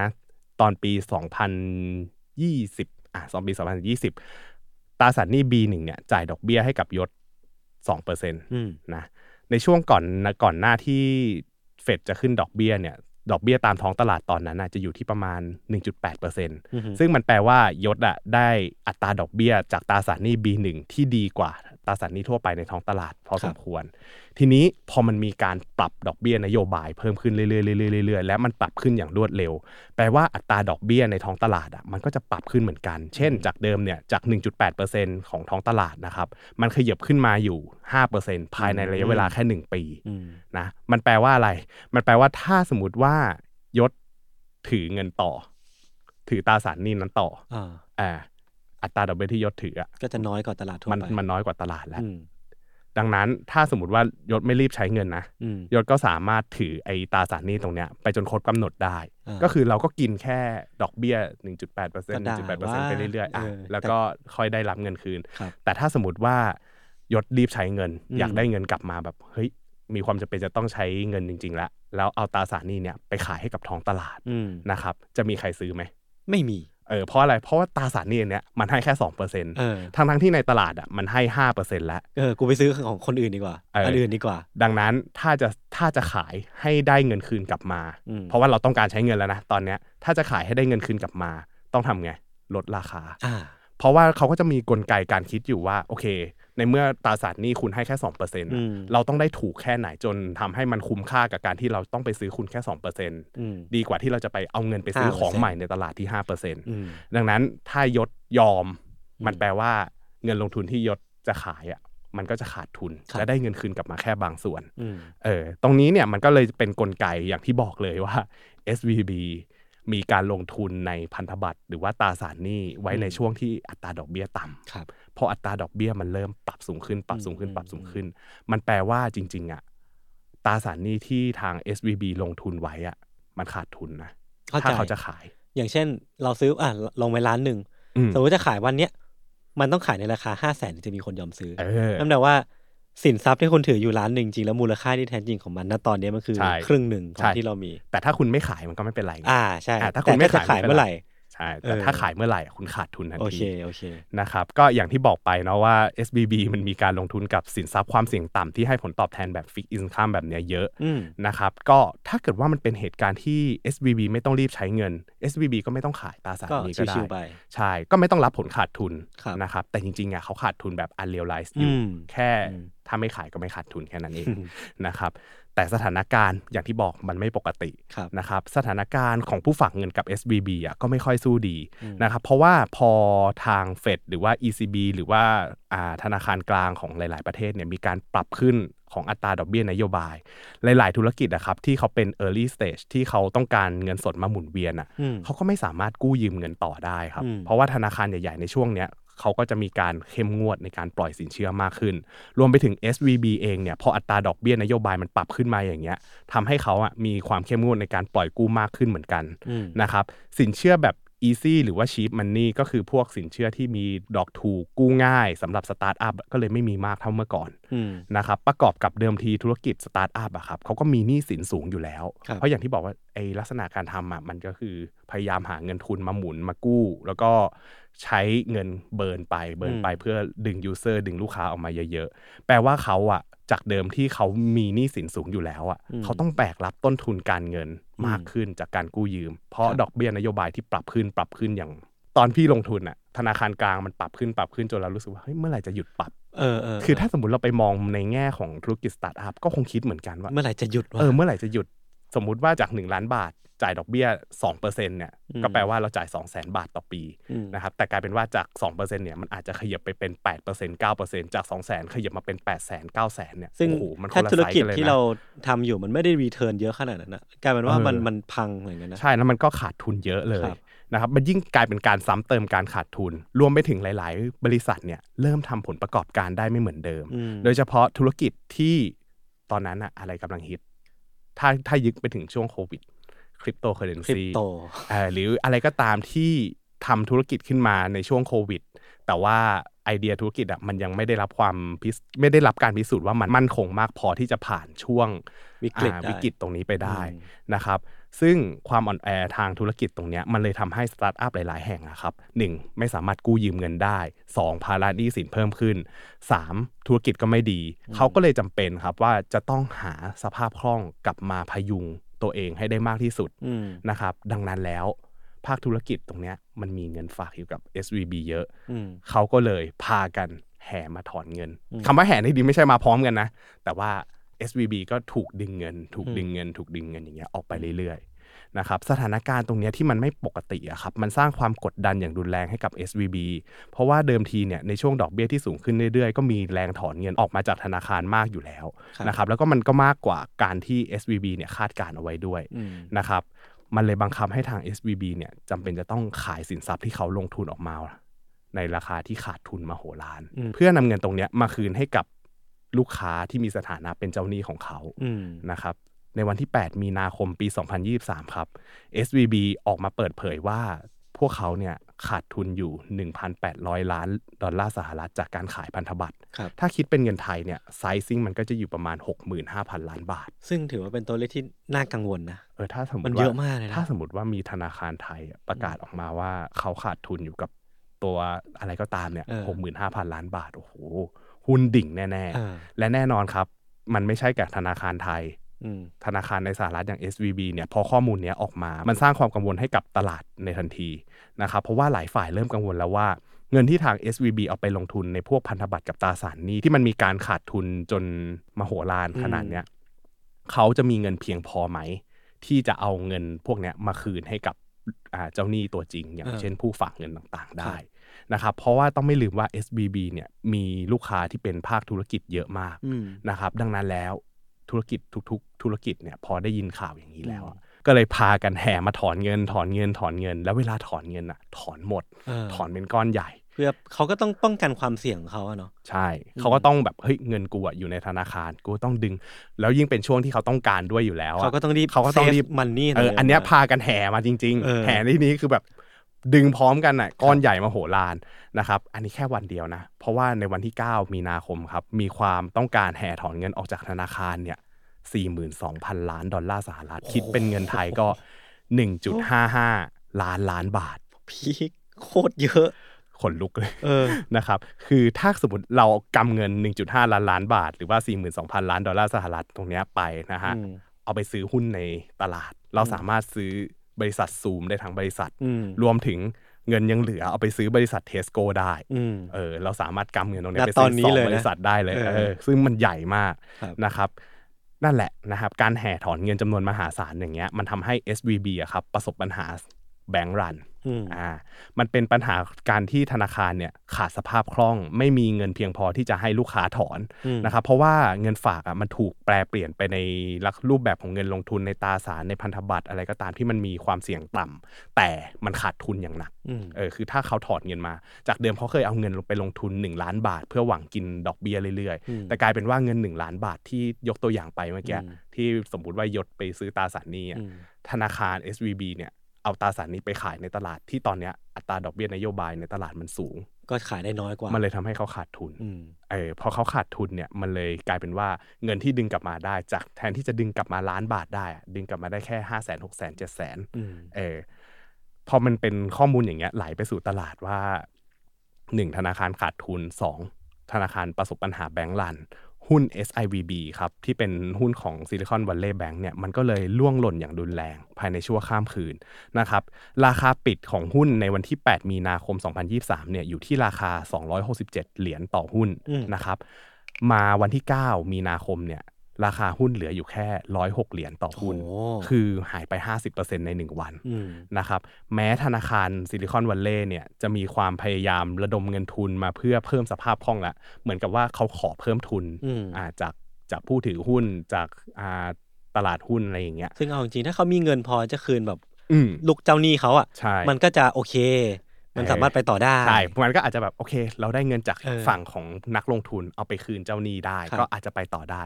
แต่มันไม่เพียงพอครับ เพราะว่าการขาดทุนตรงส่วนของการที่เขาเอาเงินไปลงทุนเนี่ยมันมากมายมหาศาลอืมจนสุดท้ายแล้วเนี่ยเงินที่ระดมทุนได้อะไรอย่างเงี้ยมันแทบจะไม่ค่อยมีคนให้ความสนใจอืมเท่าไหร่นะครับ แล้วมันเลยทำให้ทาง SBB เนี่ยต้องตกอยู่ในสภาพล้มละลาย ไม่มีใครช่วยเหลือได้อืมนะครับรวมไปถึงตรงเนี้ยไม่มีการอุ้มจากทางภาครัฐด้วย เพราะว่า เหตุการณ์หายนะทั้งหมดเนี่ยมันเกิดจากการแบกรับความเสี่ยง แล้วก็บริหารความเสี่ยงที่ไม่ดีของ SBB เองอืมนะครับมันคือความผิดพลาดในการบริหารงานเองนะครับจนสุดท้ายมันนำมาสู่การหยุดซื้อขายหุ้น SIVB ในวันศุกร์ที่ 10 มีนาคม 2023 โอ้โห3วัน โคตรไวเออเหตุการณ์มันเกิดขึ้นไวมากแล้วมันแบบจากสูงสุดคืนสู่ สามัญของจริงอะมันมันลงเหวไปด้วยใช่แล้วมันแบบน่ากลัวมากแล้วมันเกิดขึ้นไวมาก ถ้าใช่ถ้าเรามานั่งไล่เรียงกันแบบเร็วๆสั้นอืมๆพี่ป้านว่าเมื่อกี้ที่พี่ป้านบอกว่ามันเกิดขึ้นจากความแบบแบกรับความเสี่ยงและบริหารได้ไม่ดีอะอืมมันมีจุดเริ่มแรกของเขานี่คือการบริหารความเสี่ยงที่ไม่ถูกต้องเนาะใช่ คือ DNA เขาอะอืมมันเหมือนอย่างที่คุยกันอะว่า DNA เขาอะคือ take risk เป็นหลักอืมดังนั้นแล้วเวลาที่มองอะเขาจะมองอาจจะมองเห็น ผลประกอบการเป็นหลักอยู่ใน DNA อยู่แล้วครับดังนั้นแล้วเรื่องของทีม risk management เนี่ยอืมอาจจะเป็นปัญหาที่ว่าเฮ้ยเขาไม่สามารถทำงานได้เต็มที่อืมหรือว่าเขาละเลยอะไรนะครับ ตรงเนี้ยมันต้องมันอาจจะต้องไปเพ่งเล็งว่าทาง risk management ของธนาคารอะมันดีมากน้อยแค่ไหนอืมเออครับนะครับ ก็เป็นประเด็นหนึ่งที่น่าจะเอามาคุยกันต่อออืมทีนี้มันอาจจะมีคนสงสัยว่าเฮ้ยแล้ว อย่างเงี้ยคนที่เขาถอนเงินอะเขาถอนได้ครบหรือเปล่า เพราะว่าความกังวลคือว่าธนาคารเอาเงินไปลงทุนแล้วขาดทุน แล้วเงินลงทุนมันได้กลับมา ไม่เพียงพอที่จะให้คนเนี่ย ถอนเงินได้อ่านะครับเขาได้รับความเสียหายมากน้อยแค่ไหนนะครับหลังจากที่ทาง SVB ต้องล้มละลายนะครับหน่วยงานประกันเงินฝากของทางรัฐบาลสหรัฐ หรือว่า Federal Deposit Insurance Corporation เรียกง่ายๆว่า FDIC อืมนะครับได้เข้ามาควบคุมแล้วก็ปิดตัวธนาคาร SVB ไปตั้งแต่วันจันทร์ที่ 13 มีนาคมครับ2023 นะครับก็ถือว่าเป็นการจบตำนานธนาคารแห่งซิลิคอนวัลเลย์ลงในวันนั้นเลยอืมนะครับแล้วก็ ได้เปิดเข้ามาให้ดำเนินงานต่อในชื่อของ The Deposit Insurance National Bank of Santa Clara อืมนะครับก็คือ Santa Clara เป็นเมืองที่ให้กำเนิด Silicon Valley Bank นี่เองครับนะครับเดี๋ยวจุดนี้เนี่ยจะขอเล่าวิธีการจัดการเงินของสถาบันการเงินที่ล้มละลายในยุคนี้กันก่อนนะครับเพราะว่ามันเป็นเหตุการณ์ที่เพิ่งเกิดขึ้นแบบสดๆร้อนๆเลยนะครับลูกค้าที่เป็นธุรกิจสตาร์ทอัพโดยส่วนใหญ่หรือว่าบริษัท tech พวกบริษัทเทคโนโลยีอะไรอย่างเงี้ยครับ รวมไปถึงนักลงทุนที่มีเงินฝากอยู่ในบัญชีที่สูงเกินกว่าวงเงินที่ทาง FDIC กำหนดนะครับจะถูกนับเป็นเงินฝากที่ไม่ได้รับการคุ้มครองนะครับมีความเสี่ยงที่จะสูญเงินเป็นจำนวนมากนะครับถ้านับกันจริง ๆ แล้วเนี่ย SVB เนี่ยมีเงินฝากมูลค่าทั้งหมด 175,000 ล้านดอลลาร์สหรัฐนะครับแล้วก็เป็นเงินฝากที่ไม่ได้รับการคุ้มครองนะครับถึง 151,500 ล้านดอลลาร์สหรัฐอืมแล้วก็มีธุรกิจขนาดเล็กกว่า 37,000 แห่งนะครับที่มีเงินฝากมากกว่า 250,000 ดอลลาร์ ซึ่ง 250,000 ดอลลาร์เนี่ยมันเป็นวงเงินที่ได้รับการคุ้มครองของทางสหรัฐใช่ แต่ในขณะเดียวกันมันก็มีธุรกิจขนาดเล็กจำนวนมากอ่านนะครับแล้วก็มี ปริมาณเงินจำนวนมากที่ครับไม่ได้รับการคุ้มครองอืมในวงเงินที่ตรงนี้กำหนดไว้ครับผมนะครับซึ่งทาง FDIC เนี่ยก็มีมาตรการการคุ้มครองความเสียหายนะครับ โดยส่วนเนี้ยรัฐบาลอะจะรับผิดชอบจ่ายคืนเงินฝากให้กับผู้ฝากทั้งหมดอืมนะครับ ซึ่งเงินที่นำมาจ่ายคืนให้อะครับจะจ่ายจาก advance dividend นะครับให้กับผู้ฝากที่มีเงินฝากสูงเกินกว่าวงเงินที่คุ้มครอง นะครับภายในสัปดาห์ถัดไปคืออมให้ความเชื่อมั่นเลยว่าภายในสัปดาห์ถัดไปอะได้คนเงินคืนแน่คนที่มีวงเงินฝากเกินกว่าวงเงินที่คุ้มครองไว้อะจะได้รับเงินคืนแน่ๆนะครับอืมโดยเขาจะออกเป็น receivership certificate ให้นะครับซึ่งเงินจำนวนเนี้ยไม่ได้เป็นเงินที่มาจากภาษีของประชาชนนะครับแต่ว่าเป็นเงินที่มาจากส่วนของผู้ถือหุ้นของธนาคารอืมรวมไปถึงผู้ถือตราสารหนี้ของธนาคารด้วย โดยส่วนต่างที่เหลือเนี่ยจะมาจากสถาบันคุ้มครองเงินฝากของทางสหรัฐที่เขาหามาจาก ค่าธรรมเนียมกองกลาง ที่สถาบันการเงินที่เป็นสมาชิกอะครับร่วมจ่ายเงินกองทุนตรงเนี้ยเข้ามาอืมนะครับต่อมาครับในวันที่ 12 มีนาคมครับทาง FDIC ได้มีมาตรการออกมาเพิ่มเติม 2 เรื่องนะครับโดยมาตรการแรกเนี่ย ธนาคารกลางอะจะเพิ่มช่องทางในการกู้ยืมเงินให้กับธนาคารนะครับโดยเปิดโครงการสนับสนุนเงินทุนแก่ธนาคาร หรือว่า Bank Term Funding Program นะครับให้กับธนาคารพาณิชย์ที่ประสบปัญหา สามารถนำหลักทรัพย์ เช่น พวกพันธบัตรรัฐบาล หรือว่าตราสารหนี้มาใช้ค้ำประกันเพื่อขอสินเชื่อได้ตามราคาหน้าตั๋วนะครับโดยคิดอัตราดอกเบี้ยอ้างอิงตามตลาดบวกด้วย 0.1%ก็ สินเชื่อตรงเนี้ยมอบให้กับธนาคารที่ประสบปัญหา ซึ่งในเวลานั้นอะมันไม่ได้มีแค่ซิลิคอนวัลเลย์แบงก์คนเดียวอืมนะครับถ้าใครอยากกู้ยืมเงินตรงเนี้ยเขาก็จะให้กู้ยืมในอัตราดอกเบี้ยเท่ากับตลาด แล้วก็บวกแค่ 0.1%คือไม่ได้อืมคือไม่ได้ไปขุดรีดขุดเนื้อจากคนที่กำลังประสบวิกฤตอยู่ครับนะครับทั้งนี้ทั้งนั้นเนี่ยการทำอย่างเงี้ยก็เพื่อเพิ่มสภาพคล่องให้กับธนาคารที่ประสบปัญหาครับ ซึ่งถ้าเกิดว่าเงินสินเชื่อที่มอบให้กับธนาคารที่ประสบปัญหาครับยังไม่เพียงพออีกอืมนะครับตรงเนี้ยก็ต้องเข้าสู่กระบวนการขายสินทรัพย์ของธนาคาร แล้วก็พอขายแล้วได้เงินออกมาเนี่ยก็จะหาทางคืนเงินให้กับผู้ฝากต่อไป ส่วนอีกมาตรการหนึ่งนะครับที่ประกาศออกมาก็คือเขามีการประกาศว่าการคุ้มครองเงินฝากของเคสเนี้ย จะคุ้มครองให้กับผู้ฝากทุกรายแบบเต็มจำนวนอืมนะครับปรับเปลี่ยนนะฮะจากเดิมที่ FDIC ประกาศว่าวงเงินคุ้มครองเนี่ยมันจะอยู่ที่ 250,000 ดอลลาร์สหรัฐต่อหนึ่งรายผู้ฝากครับนะครับทั้งนี้ทั้งนั้นเนี่ยก็เพื่อสร้างความเชื่อมั่นให้กับผู้ฝากเงินอืมนะครับเพราะว่าทาง FDIC แล้วก็ธนาคารกลางของสหรัฐเนี่ยมีการประเมินว่าการล้มละลายของ SVB เนี่ยมันเป็นวิกฤตแบบ systematic ที่อาจจะก่อให้เกิด Impact ขนาดใหญ่ เกิดผลกระทบขนาดใหญ่กับสภาพเศรษฐกิจได้ เพราะว่ากลุ่มลูกค้าเนี่ยมันเป็นธุรภาคกิจธุรกิจเออเป็นภาคธุรกิจถ้าเขาไม่ได้ทั้งนั้นเงินที่เขาฝากเอาไว้คืนมันก็มีโอกาสที่ทำให้ธุรกิจจะล้มได้เดโดมิและโนเป็นโดมิได้โนได้เออนะครับต่อมานะครับในวันที่ 13 มีนาคมนะครับ FDIC เนี่ยได้โอนเงินฝากทั้งหมดจากทาง SVB เนี่ยไปยัง Bridge Bank ซึ่งการจัดตั้ง Bridge Bank เนี่ยจะใช้กรณีที่ เกิดวิกฤตกับสถาบันการเงินที่อาจจะส่งผลกระทบเป็นลูกโซ่ ก็คือในลักษณะของ SVB ที่เราเล่ามาอืมนะครับแล้วมันจะส่งผลกระทบต่อระบบสถาบันการเงินโดยภาพรวมด้วยนะครับโดยวัตถุประสงค์ในการจัดตั้ง Bridge Bank เนี่ยจะถูกจัดตั้งมาเพื่อใช้เป็นสถาบันการเงินชั่วคราวจนกว่าจะมีกระบวนการแก้ไขปัญหาของสถาบันการเงินแล้วเสร็จอือฮึนะครับดังนั้นการจัดตั้ง Bridge Bank เนี่ยจึงมีข้อดีในการช่วยขยายระยะเวลาระหว่างที่ธนาคารที่ล้มละลายไปอะ มันมีผู้สนใจอยู่แล้วแหละว่าเขาอยากจะเข้ามาซื้อธนาคารตรงเนี้ยอืมนะครับ ในระหว่างนั้นนะก็จะจัดตั้งเป็น Bridge Bank ไว้นะครับเพื่อจะรอให้คนมาซื้อออืมนะครับซึ่ง Bridge Bank ที่ทาง FDIC ใช้เพื่อโอนเงินฝากไป นะครับก็คือ Silicon Valley Bridge Bank นะครับก็คือเป็นชื่อนี้เลยอืมโดยเปิดให้บริการในวันที่ 13 มีนาคม ตามกำหนดที่ให้ผู้ฝากเงินเนี่ยสามารถทำธุรกรรมต่างๆ กับธนาคารตรงนี้ได้นะครับทั้งโอนทั้งถอนทั้งใช้ mobile banking ชำระสินเชื่ออะไรก็ตาม หรือว่าธุรกิจเกี่ยวข้องกับเช็คนะครับทางนี้ทางก็คือเพื่อให้ ระบบเศรษฐกิจอะมันยัง run ต่อได้นะครับโดยจัดตั้ง Bridge Bank ชั่วคราวขึ้นมาก่อนอืมส่วนที่เมืองไทยนะครับแม้เราจะยังไม่มีธนาคารที่ทำธุรกิจในลักษณะของ Silicon Valley Bank นะครับเพราะว่า Silicon Valley Bank เนี่ยมีรูปแบบการทำธุรกิจเฉพาะตัวแตกต่างจากธนาคารพาณิชย์อื่นในบ้านเรา รวมถึงลูกค้าที่เป็นผู้ฝากของ SVB เนี่ยยังเป็นสัดส่วนภาคธุรกิจ แล้วก็นักลงทุนตัวใหญ่ ๆ ทั้งนั้นนะครับทำให้เงินฝากต่อรายเนี่ยมันมีมูลค่าสูงมหาศาลเลยอืมนะครับ แต่ถ้ามองย้อนกลับมาที่เมืองไทยเนี่ยนโยบายการคุ้มครองเงินฝากของประเทศเราอะมีกระทรวงการคลัง ธนาคารกลางแห่งประเทศไทย รวมถึงสถาบันคุ้มครองเงินฝากหรือว่า DPA นะครับสามหน่วยงานนี้จะทำงานร่วมกันเป็นหน่วยงานตาข่ายความมั่นคงทางการเงินนะครับในการพิจารณาปัจจัยรอบด้าน เพื่อกำหนดนโยบายวงเงินคุ้มครองเงินฝากของประเทศไทย โดยปัจจัยหลักด้านหนึ่งเนี่ยคือวงเงินคุ้มครองเนี่ยต้องครอบคลุมการฝากเงิน ของผู้ฝากมากกว่า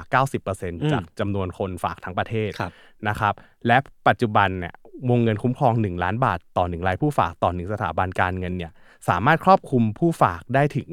98%ของประเทศ ก็คือคุ้มครองได้ 98เปอร์เซ็นต์เออเกือบจะร้อยครับถือว่าอยู่ในอัตราที่สูง และก็มีความเหมาะสมตามหลักสากลของ International Association of Deposit Insurers นะครับที่มีประเทศสมาชิกมากกว่า 100 ประเทศทั่วโลก และประเทศไทยครับก็เป็นหนึ่งในประเทศสมาชิกด้วยครับผมนะครับจากเหตุการณ์ SVB เนี่ยทำให้ 3 หน่วยงานในตาข่ายความมั่นคงทางการเงินที่เราเล่าไปเมื่อสักครู่อะครับไม่ได้นิ่งเฉยครับได้มีการติดตามสถานการณ์อย่างใกล้ชิดครับแล้วก็มีการชี้ชี้แจงผ่านสื่อมวลชนหลายสำนัก เพื่อรักษาระดับความเชื่อมั่นให้กับประชาชนว่าเหตุการณ์ดังกล่าวเนี่ยจะไม่ส่งผลกระทบต่อระบบสถาบันการเงินของไทย ก็คือพูดง่ายๆว่าแม้มันจะไกลตัวเนาะครับข้ามแทวีปไปเออข้ามทวีปข้ามรูปแบบอืมการทำธุรกิจคือ SVB อย่างที่เล่าไปเนาะมันก็ต่างจากธนาคารพาณิชย์ไทยอยู่เหมือนครับกัน แม้ว่ามันจะไกลตัว แต่มันก็ประมาทไม่ได้อืมนะครับโดยทางแบงก์ชาติเองเนี่ยทำหน้าที่กำกับดูแลธุรกิจสถาบันการเงินอย่างระมัดระวัง นะครับแล้วก็ดูแลอย่างใกล้ชิด เพื่อควบคุมความเสี่ยงของธุรกิจสถาบันการเงินของไทยอยู่แล้วนะครับโดย DPA เองเนี่ยก็ทำหน้าที่ของตัวเองอย่างต่อเนื่องในการกระจายชุดความรู้เรื่องการคุ้มครองเงินฝากอะไรต่างๆ อย่างเต็มที่อืมนะครับเพราะว่าความรู้ ที่มีการเปิดเผยข้อมูลกับประชาชนอย่างตรงไปตรงมา แล้วก็เป็นข้อมูลที่ถูกต้องเนี่ยมันจะเป็นเกราะป้องกันที่ดีที่สุดที่จะช่วยลดความแตกตื่น ถ้าสมมุติว่าเราเจอภาวะวิกฤตแบบไม่คาดฝันครับอย่างเนี้ยประชาชนแทบไม่ต้องแตกตื่นเลย เพราะอย่างอืมที่บอกว่าพอมีระบบการคุ้มครองเงินฝากที่ครอบคลุมมากอืมเพียงพออมแล้วเนี่ยทุกคนไม่จำเป็นจะต้องแห่กันไปถอนเงินอะไรอย่างนี้ครัก็บได้นะครับดังนั้นแล้วการที่ทุกท่านนะครับได้มาฟังเรื่องการคุ้มครองเงินฝากกันต่อในซีซั่นที่ 3 ของมันอืเนียมมาเกดอนเนี่ยก็ถือเป็น การได้ประโยชน์ของคุณผู้ฟังทุกคนอืมแล้วก็เป็นแบบการตอกย้ำภารกิจของใช่ DPA ที่ทำให้เว้ยเหมือนมาบอกทุกคนว่าแบบเฮ้ยเพื่อนไม่ต้องกังวลเออเออกูคุ้มครองอยู่นะอะไรอ่าเงี้ยใช่แล้วก็ทำให้ทุกคนได้ฟังรายการสนุกสนุกใช่สนุกหรือเปล่าไม่รู้เราพูดกันเองครับนะครับก็เพราะว่าเราสนุกในการเออค้นหาข้อมูลแล้วก็มาพูดคุยกันครับนะครับ ก็เป็นเรื่องที่ดีที่อยากให้อยู่ด้วยกันไปนานใครเห็นด้วยก็กดแปดห้าเก้าสองมาๆอ่าแปดห้าเก้าสองกดครับเข้ามาผมในคอมเมนต์ได้แล้วทุก็กช่องทาง ถ้าอยากให้เพื่อนของคุณครับ มีความอุ่นใจอ่าในการใช้ชีวิตต่อไปเนี่ย ก็ครับแชร์ผมรายการนี้ไปให้เพื่อนๆด้วยนะครับอืมหรือว่าแท็กเพื่อนเข้ามารับทราบใน YouTube ก็ได้อ่าเออหรือว่าอยากให้มีสักกี่ร้อยซีซั่นก็บอกย่งมางี้ได้ก็บอกมาได้นะจนครับพี่ปั้นแก่เท่าเรียบร้อยเออเราก็ยังจัดรายการอยู่ต่อถ้าไปยังมีถึงตอนนั้นผมก็จัดไหวนะเอ้ยเอ้ยโอ้โหนะฮะโอเค ทีนี้พูดถึงเรื่องของการคุ้มครองทางเออฝั่งสหรัฐ แล้วก็ตัวอย่างที่เรีมัยนบร้อยแล้วจะเกิดขึ้นแล้วเรามาดูเคสตัดดี้เกี่ยวกับ กรณีนี้กันดีกว่าไหมใช่แล้วมาดูบทเรียนกันคือหลายคนที่พุ่งเป้าแบบเรื่องของ SVB เนี่ยส่วนมากมันจะพุ่งเป้าไปที่เรื่องของแบงก์รันอืมนะครับซึ่งแบงก์รันเนี่ยมันถือว่าเป็นความเสี่ยงที่ใหญ่ที่สุดของธุรกิจธนาคารเลยครับนะครับเพราะว่าอย่างที่บอกว่าคือธนาคารเนี่ยมันอาจจะล้มละลายได้เลย ถ้าเกิดว่าไม่มีเงินมาคืนให้กับเจ้าหนี้หรือว่าผู้ฝากแบงก์รันก็คือล้มละลายอ่าแบงก์รันคือไม่มีเงินมากเพียงพอที่จะเอามาโอเคคืน แล้วมันก็เป็นหนึ่งในสาเหตุที่จะก่อให้เกิดการล้มละลายในเวลาต่อมาอืมได้นะครับก็มีผู้เชี่ยวชาญหลายคนครับออกมาประเมินว่าการล้มละลายของ SBB เนี่ยมันมีการผสมผสานกันระหว่างการบริหารงานที่เสี่ยงอืมกับการกำกับดูแลหรือว่า risk management เนี่ยที่ค่อนข้างหย่อนยานครับนะครับโอเค จริงอยู่ครับว่าสภาพคล่องส่วนเกินของธนาคารเนี่ยหลังจากการปล่อยกู้เนี่ยเขาสามารถเอาไปลงทุนในพันธบัตรได้อย่างที่บอก ไม่ว่าจะเป็นพันธบัตรรัฐบาลหรือว่าตราสารหนี้ระยะยาวที่มีความปลอดภัย แล้วก็มีสภาพคล่องสูงนะครับ แต่ว่าการลงทุนโดยที่ไม่ได้ตรวจสอบความเสี่ยงโดยละเอียด ไม่ได้คำนึงถึงความเสี่ยงด้านอัตราดอกเบี้ยที่มันผิดแปลกไปจากสถานการณ์ปกติอืมนะครับไม่ได้ทำประกันเกี่ยวกับความเสี่ยงที่สูงขึ้นของอัตราดอกเบี้ยตรงเนี้ยมันทำให้ SVB เนี่ยเขาไม่ได้สนใจเรื่องความเสี่ยงตรงนี้มากเพียงพอนะครับพอภาวะดอกเบี้ยมันกลับด้านอย่างรวดเร็ว อย่างที่บอกพอ อัตราดอกเบี้ยมันกลับมาขึ้นอย่างรวดเร็วเนี่ยมันก็เลยส่งผลให้ทาง SVB เนี่ยขาดทุนจากการลงทุนอย่างหนักอืมนะครับ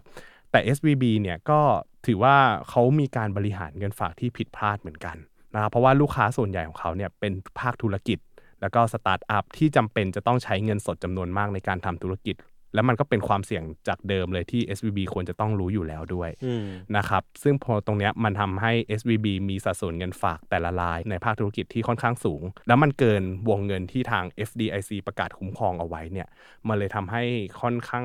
เหมือนกับว่าเป็นความเสี่ยงที่ดูอืมน่ากลัวครับนะครับทีนี้พอลองไปค้นข้อมูลเพิ่มนะครับในเรื่องของโครงสร้างการบริหารงานของ SVB ก็มีการพบครับว่า ทีมงานบริหารความเสี่ยงอะหรือว่า risk management ที่เราคุยกันมาตลอดอืมอะว่าว่าเขาเป็นแบบตัวการสำคัญนะ ใช่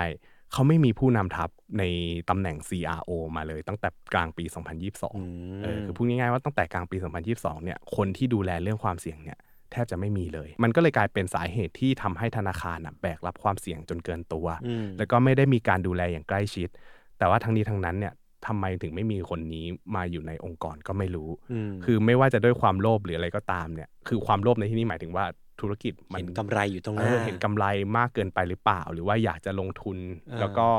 ไม่ได้มีการจัดการกับสินทรัพย์ที่ตัวเองลงทุนที่ดีพออะเออมตรงซึ่งเนี้ยโครงสร้างตรงเนี้ยมันเหมือนจะเป็นเรื่องแบบยิบย่อยแต่จริงๆมันก็สำคัญนะใช่ใช่เพราะว่าระดับ C service หรือว่าระดับผู้บริหารน่ะอืมถ้ามันไม่มีตำแหน่งเนี้ยแกนว่า คนในทีม risk management ก็ไม่ได้มีอำนาจพอที่จะไปบอก CEO เออว่าไม่ไม่สามารถไปพี่ครัค้าบนได้ พี่ครับอย่าเลยครับพี่เสียงไม่ดังพอเออเสียงมันไม่ดังพอเออก็จริงๆ มันมีความน่าเกลียดบางอย่างเกิดขึ้นด้วยนะครับ เกี่ยวกับเรื่องหุ้นของ SIVB อืมนะครับคือมันมีการขายหุ้นรวมกันเนี่ยหลายล้านเหรียญในช่วง 1-3 มีนาคม ก่อนที่เขาจะออกมาประกาศว่ามันมีการขาดทุนในตราสารหนี้อืมเออคือตรงเนี้ยไม่แน่ใจว่าเป็น insider trading หรือเปล่า ซึ่งมันก็ตุตุ เออคือมันมีข้อมูลตรงเนี้ยออกมาจริงๆว่าเขามีการขายออกไปครับก่อนนะครับอืมคือมันเป็นความน่าเกลียดนะครับ ทีนี้นอกจากนักลงทุนนะครับที่ได้รับการเดือดร้อนจากการล้มละลายของธนาคารแล้วเนี่ย ลูกค้าของพวกเขาเองก็ได้รับผลเสียหายอย่างมาก คือลูกค้าในที่นี้ก็คือพวกธุรกิจสตาร์ทอัพต่างๆครับยกตัวอย่างเช่นแคมป์ครับเป็นสตาร์ทอัพขายของเล่น ที่ขายของเล่นเนี่ยอยู่ในอีคอมเมิร์ซอืมนะครับเขาไม่มีเงินสดมากเพียงพอ เพราะว่าเงินฝากเนี่ยมันไปอยู่กับ Silicon Valley Bank แล้วไม่ได้รับคุ้มครองไม่ครบถ้วนคุ้มครองไม่ครบใช่เขาก็เลยต้องหาสภาพคล่องด้วยการประกาศลดราคาสินค้าของเขาบนเว็บไซต์ 40%เพื่อขายของแล้วดึงเงินสดกลับมานะครับเพื่อให้บริษัทเนี่ยสามารถดำเนินธุรกิจต่อไปได้ แล้วก็ไม่ล้มละลาย นะครับรวมไปถึงสตาร์ทอัพหลาย ๆ แห่งเนี่ยที่อยู่ในกระบวนการเจรจาทำ M&A ควบรวมกิจการ หรือว่ามีการซื้อกิจการดีลต่าง ๆ ที่เขาตั้งใจจะทำอะมันก็ล่าช้าไปอืมเพราะว่าเขาไม่มีเงินที่จะเอาไปซื้อกิจการครับนะครับ คือมันอาจจะล่าช้าหรือว่ายกเลิกหรือว่าเลื่อนออกไปเนี่ย มันได้รับผลกระทบหมดเลยอืมนะครับ บทสรุปสุดท้ายครับ ในวันที่ 27 มีนาคมครับ First Citizen Bank นะครับ ซึ่งเป็นธนาคารที่มีขนาดเล็กกว่า SVB 2 เท่าเนี่ย ก็มีการประกาศรับ ซื้อกิจการของ SVB ไปอืมนะครับซึ่งเขาเนี่ยจะซื้อทั้งเงินฝากแล้วก็เงินกู้ของ SVB จาก FDIC นะครับโดยข้อตกลงดังกล่าวเนี่ยรวมถึงการซื้อสินทรัพย์ของ SVB ประมาณ 72,000 ล้านดอลลาร์สหรัฐในราคาที่ได้รับส่วนลด 16,500 ล้านดอลลาร์สหรัฐอืมก็คือจ่ายจริงๆเนี่ยอยู่ที่ประมาณ 50,000 กว่าห้าหมื่นกว่าใช่ ในขณะที่สินทรัพย์อื่น ๆ อีกประมาณ 90,000 ล้านดอลลาร์สหรัฐเนี่ยก็ยังอยู่ในสถานะการพิทักษ์ทรัพย์ของ FDIC นะครับซึ่งผู้ฝากเงินของ Silicon Valley Bridge Bank เนี่ยจะกลายเป็นผู้ฝากเงินของ First Citizen Bank and Trust Company โดยอัตโนมัติอืมและเงินฝากทั้งหมดนะครับที่ได้รับจาก First Citizen Bank and Trust Company เนี่ยก็จะยังได้รับการประกันเงินฝากโดย FDIC ต่อไปอืมนะครับก็ก็เป็นอันจบจบมหากาพย์อืมการล้ม ของของ SVB ใช่ไปก็เป็นเคสสดๆร้อนๆอย่างที่เรารู้กันครับนะฮะผมว่าเป็นอีกตอนที่ผมรู้สึกว่าเปิด season มาได้ดีนะอืมด้วยความที่มันเป็นเรื่องที่มันเกิดขึ้นไม่นาน แล้วทุกคนน่ะน่าจะคุ้นเคยกับ keyword SVB ใช่ Silicon Valley Bank เออล้มละลาย มันน่ากลัวมากยังไง ก็มีข้อมูลให้อ่านเยอะ แล้วก็อืมอันเนี้ยเป็นเวอร์ชั่นที่เราหยิบ ประเด็นสำคัญเนี่ยครับมาเรียบเรียงอืมอืมนะฮะแล้วก็มีการเพิ่มเติมในในแง่ของการคุ้มครองเงินฝาครักบด้วยอือหือนะฮะคือผมรู้สึกว่ามันก็เป็นเสน่ห์ของรายการนี้เหมือนกันนะที่พี่ปั้นอืมอาจจะหยิบเอาเรื่องราวที่เราเคยเคยได้ยินชื่อครับหรือว่าเคยแบบผ่านอ่านมาผ่านๆน่ะแต่พอลงลึกมาปุ๊บอะอืมก็พบว่าก็มีดีเทลหลายอย่างที่เราก็ไม่เคยรู้มาก่อน เช่นแบบเรื่องการไม่มี CRO เออเรื่องการแบบทำธุรกิจสตาร์ทอัพแต่ว่าไม่ได้มีการ manage risk ที่ดีพอใช่อะไรเงี้ยทำให้รู้สึกว่าเราเข้าใจกับเหตุการณ์เนี้ยมากขึ้นอืมคือเวลาทำธุรกิจอะจริง ๆ คนอาจจะไปนึกถึงเรื่องของการทำกำไร การดูอืมนู่นดูนี่แต่แต่ความส่วนจริงใหญ่อะเนอะเออการพูดง่ายๆเหมือนการมองฝั่งของผลตอบแทนเป็นหลักมากกว่าครับโดยที่ลืมคำนึงไปว่าความเสี่ยงในธุรกิจอะมีอืมอะไรบ้างอืมซึ่งความเสี่ยงหลักๆ ที่สำคัญที่สามารถทำให้ธุรกิจล้มละลายได้เลยอะอืมแม้โอกาสการเกิดขึ้นอะมันจะน้อย แต่ถ้าละเลยไปอะ แล้วมันเกิดอะ มันอาจจะเป็นเหมือนแบล็กสวอนที่เออคุณไม่เคยคาดคิด คือคุณอาจจะรู้ว่ามันอาจจะเกิด แต่คุณคิดว่ามันไม่โอเกิดกาสหรอกเกิดมันน้อย แต่ถ้าอืมเกิดอะ โอ้โห มันส่งผลกระทบยิ่งใหญ่มหาศาลให้กับธุรกิจของคุณได้เหมือนกัน ครับ ครับผมอืมซึ่งสิ่งเหล่านี้จริงๆแล้วก็เราก็สามารถเอาภาพของซินิคอนเล่เนี่ยอืมที่มันเกิดขึ้นกับ SBB เนี่ยมาซ้อนทับกับการลงทุนของเราได้เหมือนกันเนาะ ใช่ใช่คือ อ่าผมเองก็ไม่ได้ไม่ได้เป็นนักลงทุน แต่ว่าอืมก็พอจะนึกภาพออกว่า ถ้าเราเอาเรื่องนี้มาเป็นบทเรียนของเราเนี่ย เราก็ควรจะหันมามองว่ามันมีความเสี่ยงอะไรในพอร์ตของเราไหมที่มันแบบจะนำไปสู่การหายนะทางการเงินของเราได้จากการที่เราไม่ได้ป้องกันความเสี่ยงนี้ดีพอ หรือว่าเอามาปรับใช้ในแง่คิดการใช้ชีวิตการเออทำงานก็ได้ เพราะว่าจุดเล็ก ๆ ที่เป็นความเสี่ยงในการใช้ชีวิตของเราบางทีอืมมันอาจจะ ถ้าเกิดว่าเรามองข้ามมันไปอะครับแล้วมันเกิดขึ้นจริงๆอะโอ้โห เราประเมินมันต่ำไปหรือเราไม่ได้จัดการอะไรกับมันเลยอย่างเงี้ยอืมเฮ้ยมันอาจจะเกิดความเสียหายให้กับชีวิตเราได้ครับก็ถ้าเกิดว่าอยากจะเรียนรู้เรื่องของการจัดการความเสี่ยงอืมการระวัดระวังภัยทางการเงิน หรือว่าหายนะทางการเงินก็ติดตาม Money Armageddon ได้กำลังจะพูดเรื่องนี้เหมือนกัน คือกลายเป็นว่ารายการเราเนี่ยก็จะมีทั้งเรื่องของพาร์ทแรกจะเป็นความบันเทิงครับ ในแง่การไม่รู้บันเทิงจริงหรือเปล่าแต่ว่ามันเป็นการแบบเรียนรู้แล้วก็พี่ปั้นก็เล่าเรื่องแบบหายนะทางการเงินเนาะเออแต่ว่าทุกๆ ตอนผมเชื่อว่าทุกๆตอนเนี่ยมันก็จะมีเลส o n เ e ิร์นบางอย่างอืมที่เราได้เรียนรู้จากจากเรื่องที่ที่พี่ปั้นหยิบมาเล่าใช่แล้วก็แน่นอนคือทุกๆ ทุก ๆ ตอนที่มาเนี่ย เราก็จะได้เห็นถึงความสำคัญของการมี DPA อยู่ใช่ที่ว่าว่าความอุ่นใจที่มันเกิดขึ้นจากการมี DPA อยู่เนี่ยมันแค่ไหนเนาะเพราะว่าสมมติว่าสถาบัน สถาบันการเงินล้มขึ้นมา หรือว่าถูกเพิกถอนใบอนุญาตเออไป ถ้าเราเป็นคนทั่วไปเรามีเงินฝากไม่ถึงหนึ่งล้านคือเราแบบเราสบายมากเราแบบอ่าได้รับการคุ้มครองแน่นอนอ่าเออแต่ว่าถ้าสมมติว่าเงินฝากเกินกว่านี้ก็อืมก็จะมีแนวทางในการจัดการใช่ว่าใช่เอ้ยใช่เขาจะมีการชำระบัญชีเพื่อ เอาเพื่อชำระบัญชีธนาคารเนี่ยแล้วเอาเงินมาคืนให้กับผู้ฝากอืมยังไงบ้าง ก็เดี๋ยวจะมีการเล่าต่อๆไปต่อต่อไปในก็ติดตามอนานะครับตใครยังไม่กด subscribe ก็ฝากกดไว้ด้วยนะครับ ใช่ ก็รายการนี้นะครับมี2ซีซั่นอืมอันนี้ก็เป็นซีซั่นเป็นที่ที่สาม3แล้วครับใช่แต่ปีเนี้ย2023เนี่ยอืมมีซีซั่นเดียว ปีที่แล้ว 2022 มี2ซีซั่นเอออันเนี้ยมันเลยเป็นข้อที่แบบเฮ้ย ความจริงมันควรจะมีปีละสองครั้งเออปีละสองซีซั่นหรือว่าปีละซีซั่นหนึ่แต่ดีแล้วพี่อย่ามาบ่อยเลยเพราะว่ามาบ่อยปุ๊บเนี่ยหายนะมาบ่อยโคอันนี้ถือว่าเราใโคเรางการการเงิน ถือว่าเราอ่อนให้แล้วกันนะเออเออถ้ามาบ่อยเดี๋ยวเดี๋ยวมันจะไม่มีเงินเก็บกันแล้วเปล่าใช่ใช่ๆพูดเล่นนะอันนี้พูดเล่นนะเดี๋ยวให้ทางผู้ฟังช่วยคิดแล้วกันว่าเอ้ยเขาอยากให้รายการนี้มาปีละสองซีซั่นเออหรือว่าอยากให้มาแค่ปีละซีซั่นเดียวหรืก็อพอว่าเพราะเดี๋ยวมาเงินเราหาย หรือว่ามาแบบ อาทิตย์ละตอนมาเลยพี่โอ้โหยาวๆมาเลยพี่ฮะอันนั้นก็ก็คอมเมนต์กันมาได้นะครับ คนทำข้อมูลเหนื่อยเหมือนกันหาพี่ปั้นเนี่ยแหละครับผมสบายมากรายการนี้โอเคครับโอเคครับงั้นก็รอติดตามกันต่อไปนะครับว่า EP หน้าพี่ปันจะเอาเรื่องอะไรมาเล่าอีกครับวันนี้พวกผมสองคนก็ลาไปก่อนครับ ติดตามรายการ Money m a g a d o n ได้ทุกวันอังคารและก็พฤหัสของทุกสัปดาห์นะครับสวัสดีครับสวัสดีครับ